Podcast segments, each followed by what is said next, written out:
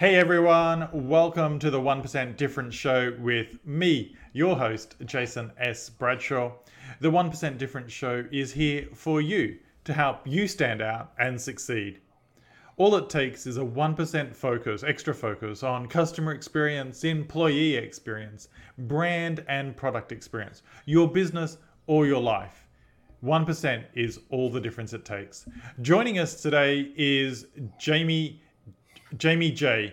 Jamie is the founder and managing director of Bottleneck Digital Assistance. founded in 2016. Bottleneck is an outsourcing agency that helps businesses identify, hire, and cultivate their workforce through a carefully designed, systematic approach to growth. Now, who doesn't want growth? But that's not all of Jamie's story. Jamie is a veteran US Army paratrooper who received the Army Achievement Medal for Meritorious Service. Jay's additional business experience includes 12-year career in corporate America and advanced education in business administration and management at Florida Institute of Technology. And somewhere in all of that, he's found the time to write a new book, Quit Repeating Yourself. In this book, Jay shares how he built a seven figure business by following and focusing on the power of creating systems and processes so he could stop doing the wrong things and focus on doing his best work. Well, what an intro, Jay. Welcome to the show and congratulations on the book. Ah, Jason, thank you so much for having me. I'm I'm super pumped to be here. This is exciting, and thank you. Yes, it was uh it was almost a year in the making to get that book out, and oh man, it, what a relief it is to get it out there and to actually have a physical copy of the book is just amazing now.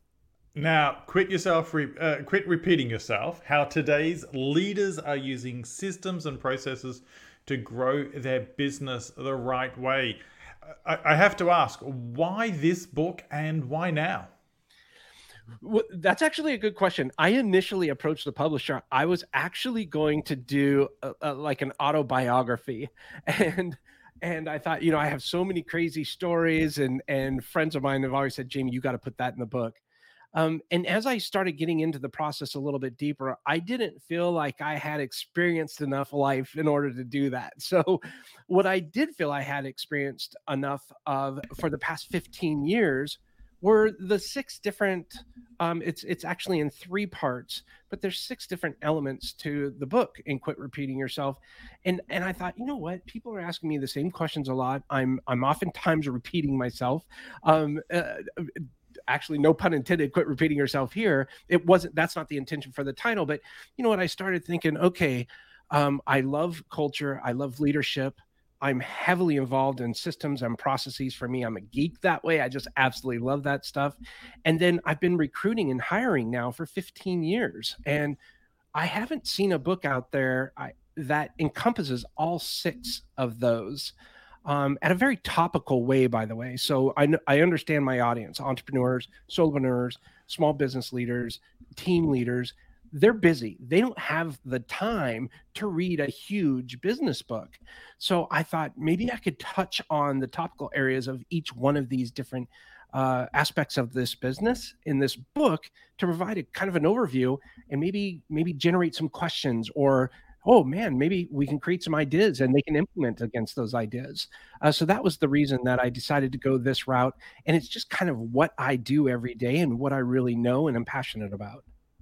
Uh, fantastic. And you, know, you touched on uh, the, the power of, of how your business helps organizations with systems and processes and, and, and how important they are to success. Yet, uh, you know, there's potentially the host of this show um, that uh, you know. I, I give uh, systems and processes their their due time and attention, but it's much better when I have a team member that is focused on those systems and processes. I, you know, my my uh, uh, type of behavior is big big sky thinking all the time, and that doesn't get you anywhere though unless you have systems and processes, right? Because a great idea that's not implemented uh, that it's not started is is just a dream. Uh, th- there's a chapter in the book, and I I love the title. systems, processes, workflows. Oh my, that's exactly me. I, you know, so when someone says they're launching a new process, I'm like, oh my, what's what have we got ourselves into? But of course, you're not taking it from this negative uh, negative view that it has to be something that people hate. Do you want to tell us about why systems, processes, and workflows are so integral to a business? Sure. Well, and you know what? Thank you to you for being the visionary that you are. Our world needs that. Um, uh, the businesses need that visionary, and that visionary needs. That's their our provocative point of view. By the way, is that we assist business leaders who are doing the wrong things to stop doing the wrong things, so that they can focus on doing their best work. And oftentimes, that is a visionary that is a leader that is a person in charge of a team an organization a small business a solopreneur an entrepreneur. And there's definite place for vision a visionary because without visionary or without vision you can't create the systems processes and workflows to make this whole wheel spin around so the reason systems, processes, and workflows are so important, and uh, yes, I've heard it described to me as nails on a chalkboard. People can't stand doing that. I've also heard of people saying you always need to work on your business, not in your business. And because you get bogged down with the details. Do I agree with that? Yes, but not until later. I think every visionary, every person that's starting a business or leading a team or an organization needs to be in the trenches in the beginning and this is why. This is exactly why they're responsible for systems, processes, and workflows. And what you'll find is after I uh, go through this, eventually you will graduate from being in the trenches of the day to day. That's at the point where you can work on your business, not necessarily work in your business, but I will always say you will never really truly leave in your business if you're passionate about it, mm. right? So, systems, processes, and workflow, and those are like three different things. The systems or the system singular is how does your business work? How does you how do you get from A to Z? Right? What is that entail? It's a very topical 30,000 foot view. The processes, which is plural, are within a system for how certain things are completed and what goal or objectives are aligned with each one of those processes. And then if you go down again, you niche down to the workflows, again, plural. The workflows are the step by step. How is this done? In our case, every single time you click the mouse button associated with an image is a workflow so that you avoid confusion. And if I can go back really quick to to what I said before, and there are several people, visionaries, I get you, I'm I'm right there with you, that don't like spending their time on these mundane details. However, if you've ever hired anybody, or if you've grown a company, or you're beginning to grow, and then you found out that oh my gosh, this person is not a good fit, and you let them go and you hire somebody else. Or it could be a vendor that you've had a relationship and then that you terminated that relationship because it just wasn't clicking. That's a direct result for a lack of systems in most cases. I can't say 100% of the time, but I'd I'd probably say 95 to 98% of the time mm. that's most likely what the challenge is.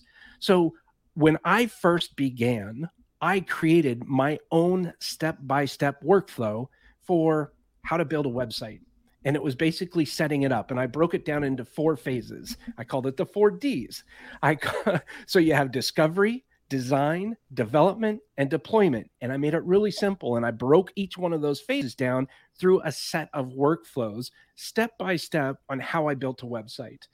And so, therefore, I was able to go out and hire a web developer. Many people will go out and hire a web developer, but maybe they don't do a good job, or you're wondering why they aren't doing a good job. It's because everything that you want is up in your head still. It hasn't been uh, delegated or documented, I should say. There's a, a good friend of mine, Scott Beebe, who said, Do something as if it was the last time you're ever going to do it. As a matter of fact, that's the epigraph in my book. Um, and I absolutely love that because basically what that means is if I write down every single step that I do, I only have to do that literally one more time. I have to take a little more time. Yes, it could be painful, but three things occur when I do that. Number one, I'm getting what's in my head out and documented. Number two, somebody else can come over and know exactly what's expected of them. And number three, now I've created a process for others to create their own workflow so that I don't have to spend time doing that. So you're basically creating the infrastructure for your system by creating workflows that fit into the processes that help run the entire system of your business.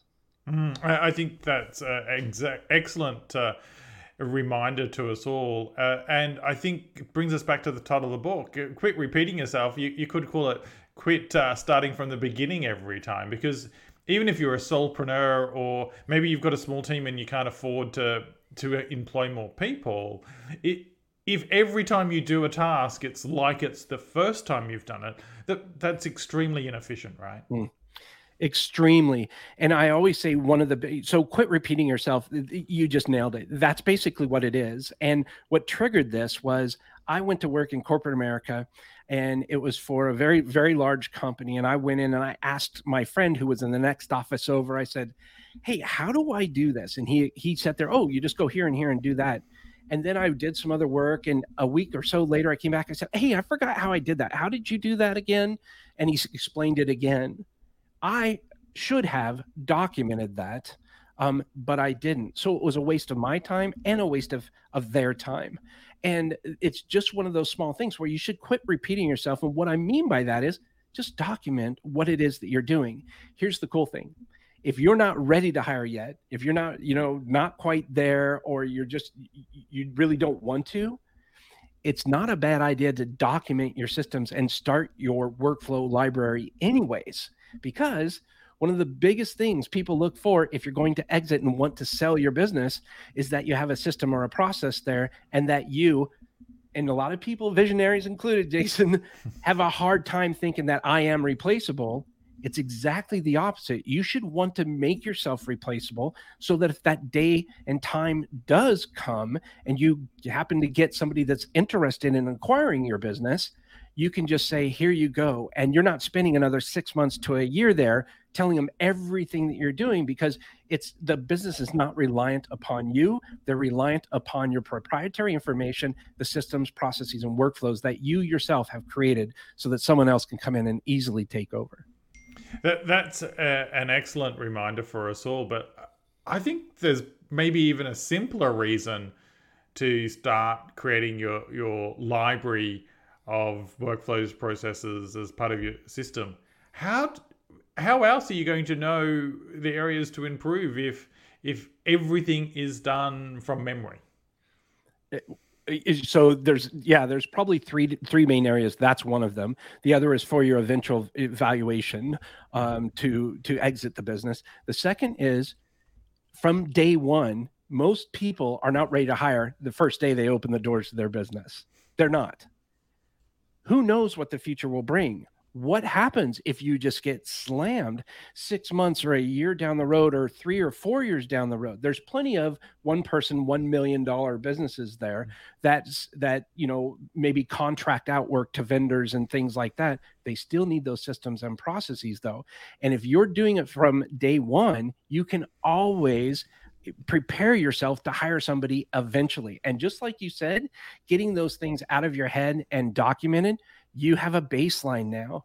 You have a threshold. And what you'll usually find too when you do delegate tasks to somebody, you'll usually find the the the friction points or you know the the holes that you didn't quite see in the beginning. And actually, when others start going through those processes, they may come up with other ideas and why? Because that's what they're focusing on. You're focusing on this 30,000 foot view stuff. You're doing the podcasting and the, the speaking and, you know, coming up with ideas for different divisions or whatever it may be. But allowing them to focus on that workflow and then enhance it or improve upon it, oh, life changing. So let's shift gears just for a moment away from the book, although I, I see uh, some alignment. You, you know you're the co-founder and managing director of Bottleneck Distant Assistants, and I think you know very intentional naming there in your business. You're not a you, you're not just yet another virtual assistance provider, right? It's the your bottleneck distant assistance. What does what does the company do, and and how do you help individuals, uh, solopreneurs, small business owners, team members uh, through through your business? Uh, thank you for the question. Um, one of the biggest things we try to do in the beginning, and that's why I love this one percent difference, right? It's we have to find a way to differentiate ourselves just like every other organization should and so there's uh, if you google right now virtual assistants you may get results that served up to you for artificial intelligence or machine learning or maybe fiverr you know maybe actual human beings but it's more of a transactional based relationship wherein you give somebody a task they come back with a, a, a result um, perhaps through multiple iterations and then you exchange money for that service. That's what i mean from a transactional based relationship. Is that a bad thing? Absolutely not. Uh, it just depends on what it is that you're looking for. A distant assistant is more of an intimate based relationship and this is the big change we're really proud to say we're the world's first dedicated distant assistant company. We actually coined that term to create our own new category because what we found was a lot of people were were seeing turnover. They weren't keeping people around long enough. They were wasting time going on these different sites trying to find somebody that they could delegate a task to, only to be, um, you know, uh, upset or you know disappointed in the work that came back to them. Why don't they understand?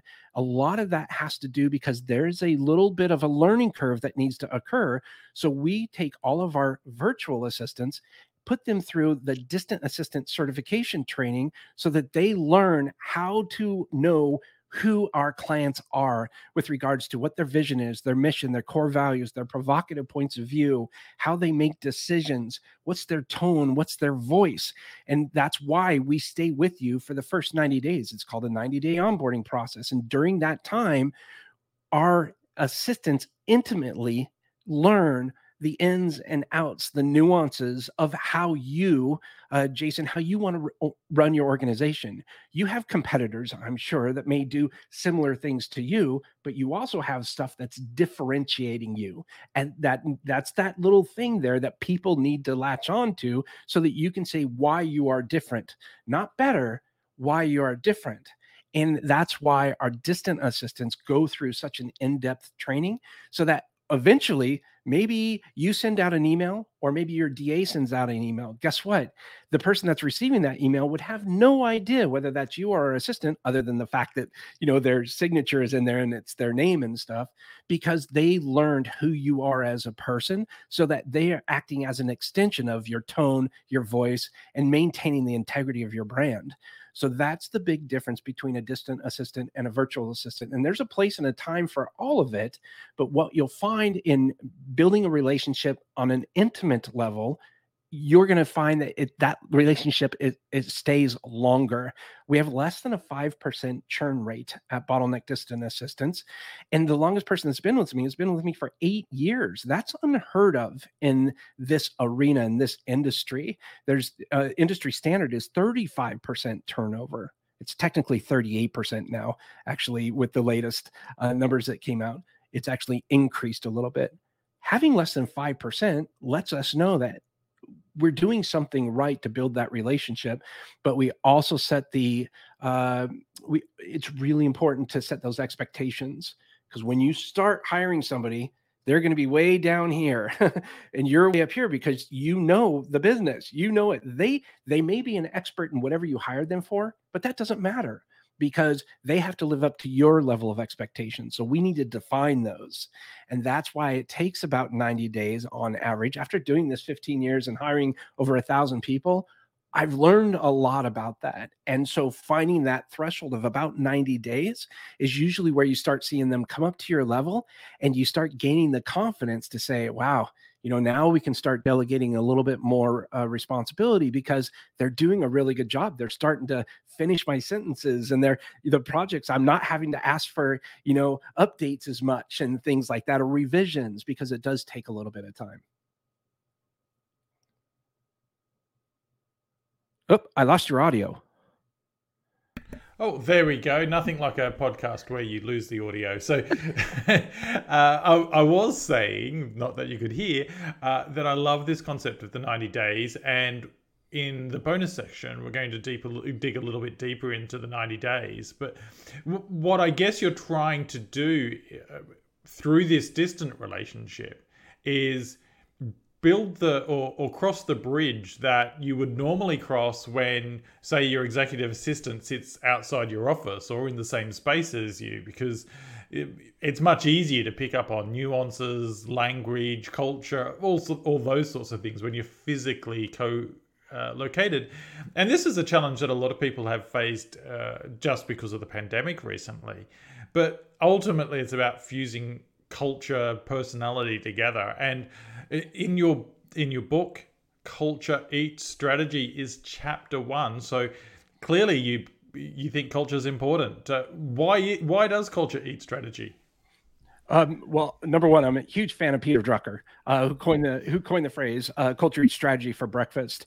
Um, but after studying that and researching it for for many many years, um, if you don't have a place where people can come into an environment and feel that they have a voice and feel comfortable, strategy, there is no such thing as strategy because it's thrown out the window. Strategy is incredibly important, as you know. It's incredibly important. That's how you execute right? That's how you achieve the goals or the objectives of whatever your daily your daily objectives for your mission ultimately to aspire to whatever your vision ultimately represents. But the culture is that fit. It's the the, sharing a similar belief system does that mean that everybody just says yes yes yes no not at all. But it gives them the confidence to say no or to challenge the status quo or maybe uh, you know i've overlooked something or a decision or a thought that i have may not be the best one. And i don't want anybody in our organization for that matter uh, to to be afraid to say hey jamie what about this? Like aren't you forgetting this? or what I absolutely love that. That's why culture is first and a positive culture, not a toxic culture, because there is that as well, right? Um, but the toxic culture is exactly what I just described.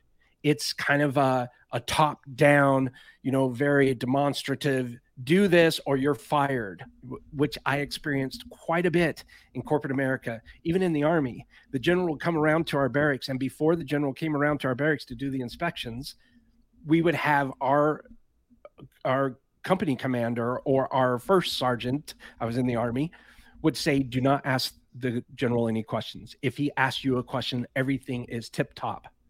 And I get it. I understand why they tell you to do that. But at the same time, there's kind of a you know a feeling of like, but wait, you know, the the ba- the faucets in the bathroom aren't working. Can't I say something? They haven't been working. It's only cold water. Like, can we, you know, like little things like that creep into your mind. And the same thing happened in corporate America. Before the bigwigs came around and visited us, they handed each of us, we were sales reps at the time, each of us the vision and the mission on a piece of paper. And they said, memorize that. If they ask you, you're going to need to answer. And I thought, wow, we should be living this every single day so we have weekly meetings. A different person in our team leads the meeting every week. And we also go through our vision, our mission, and our provocative point of view before every single meeting to keep that top of mind because that's how we make our decisions here. And by the way, all of our team members are empowered to make decisions. If they make the wrong decisions, let's figure out what went wrong and how we can fix it so we don't make it again. But it's not going to bankrupt the company. So they make the decisions by saying, number one, is it good for the company? Number two, is it good for the team? And number three, is it good for our client? Because if the company company's not doing good financially or culturally, how in the world can we take care of our team members? And if our team members feel like they're not being taken care of and their voices aren't being heard, how in the world can I expect them to take care of our clients? So everybody has the power to make those decisions. Therefore, I believe culture eats strategy every single day. Uh, that, that's brilliant. And I, I love how you reinforced for us that if your employees, if your team members don't feel that they're being taken care of, if they're not valued, that their ability to do a great job for your customers it is limited, right? I, yeah, I, I, I believe there's still 20% of the companies out there that have terrible cultures and they're very, they do very well financially. A lot of these are big corporate companies they do extremely well financially. But wow, people, it's that's where people are like, oh, I don't want to go into this meeting, or I don't really want to go into work today, but I'm going to do it. I, oh my gosh, 10 more years till I retire, five more years till I retire, you know? and we like getting into this we just recently had uh, a consultant come into one of our meetings um, beforehand um, they asked if we could fill out this this survey, which of 34 of my team members filled out the the survey, and she was amazed. She came in and she said, "Jamie, 82% of your team looks forward to going to a meeting." And I said, "Oh, that's like a, a low B. Like 80 only 82%." She goes, "No, you don't understand. The majority of companies finish around 15 to 20% of that. They absolutely hate going into meetings." And so when I thought about that, I was like, oh, wow. So we don't have that much to tweak, um, you know, to improve that. And that's a really big sign that something's going well with regards to your, your company culture. Mm. I, I, think probably the pandemic um, really exposed those companies that had a uh, perhaps a toxic culture or certainly not a positive culture because their ability to pivot and to respond to you know the, the new the new world uh, was limited and and ultimately has come out in their financials. You know, I think uh, I was reading the other day. Someone said, you know, managers have had to trust that their employees are doing work from home. Well, you know. Uh, what about the employee in the office? You had to trust that they were doing the work as well because you know, most likely you were meant to be doing work and not just looking at them, making sure they were doing work. And you've you've found a system that make that work with people all across the world. So, um, a fantastic example of the sorts of insights that you're baking into the book. So, Jamie, how do people follow your work uh, re- uh, and and get a copy of the book? I thank you. You can go to the website quitrepeatingyourself.com uh, and you can learn all about it there. Um, and what we do is we ask for your name and email there um, only because if, if I send them directly, you can go to directly to Amazon or anywhere books are sold, but then I don't know who gets it. And it's really hard for me to understand um, who's who's taking in that content. So what we decided to do was do a QRY challenge, a quit repeating yourself challenge. So anybody that goes that route, again, you can go anywhere and and buy the book if you don't want to do this. But if you review the book and send me a copy that you reviewed the book, um, I will send you a link to my calendar and schedule 30 minutes with you for free to answer any questions you have on culture, leadership, systems, processes, recruiting, and or hiring.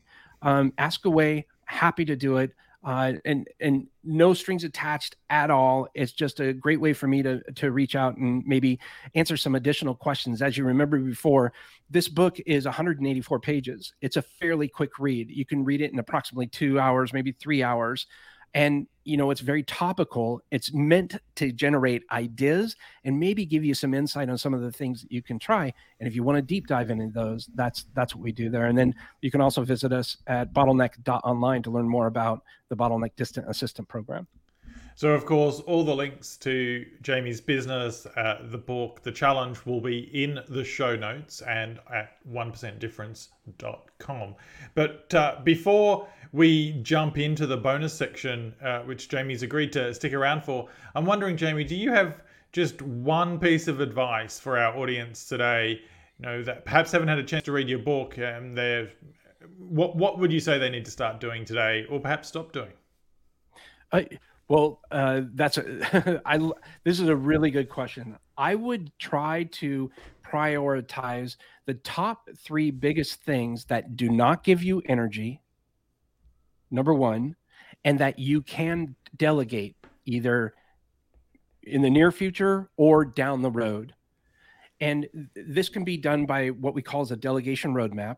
And basically, we list down all the tasks and we assign two values. Do they give you energy or don't they give you energy? And is it something you must do or can you delegate it? We'll take the top three things that, because there's going to be a bunch of them, but get the rest off of there. Don't worry about those right now. The top three things, and then tackle those in order of priority A, B, C, or one, two, three. The first one may be uh, spending too much time on email.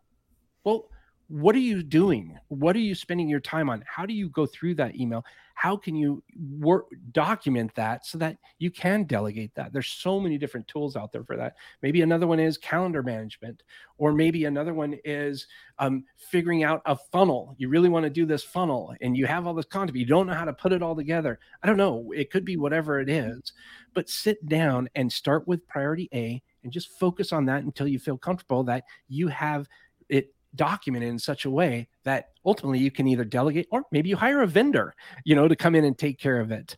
Um, so I think once you do that, you start getting a flow down for how you can start documenting all of the different processes within a business. And pretty soon, you've got your system down. Yeah. And I love that. You don't have to fix everything on day one, right? You just need to get started. Jamie, thanks so much for being with us for the main part of the 1% Different show and for agreeing to stick around. Remember, if you're a member of the 1% Different show, you get free access to additional content with all guests on the show to help you move forward. Thank you for listening, and I'm Jason S. Bradshaw, reminding you to transform the experience to transform your business.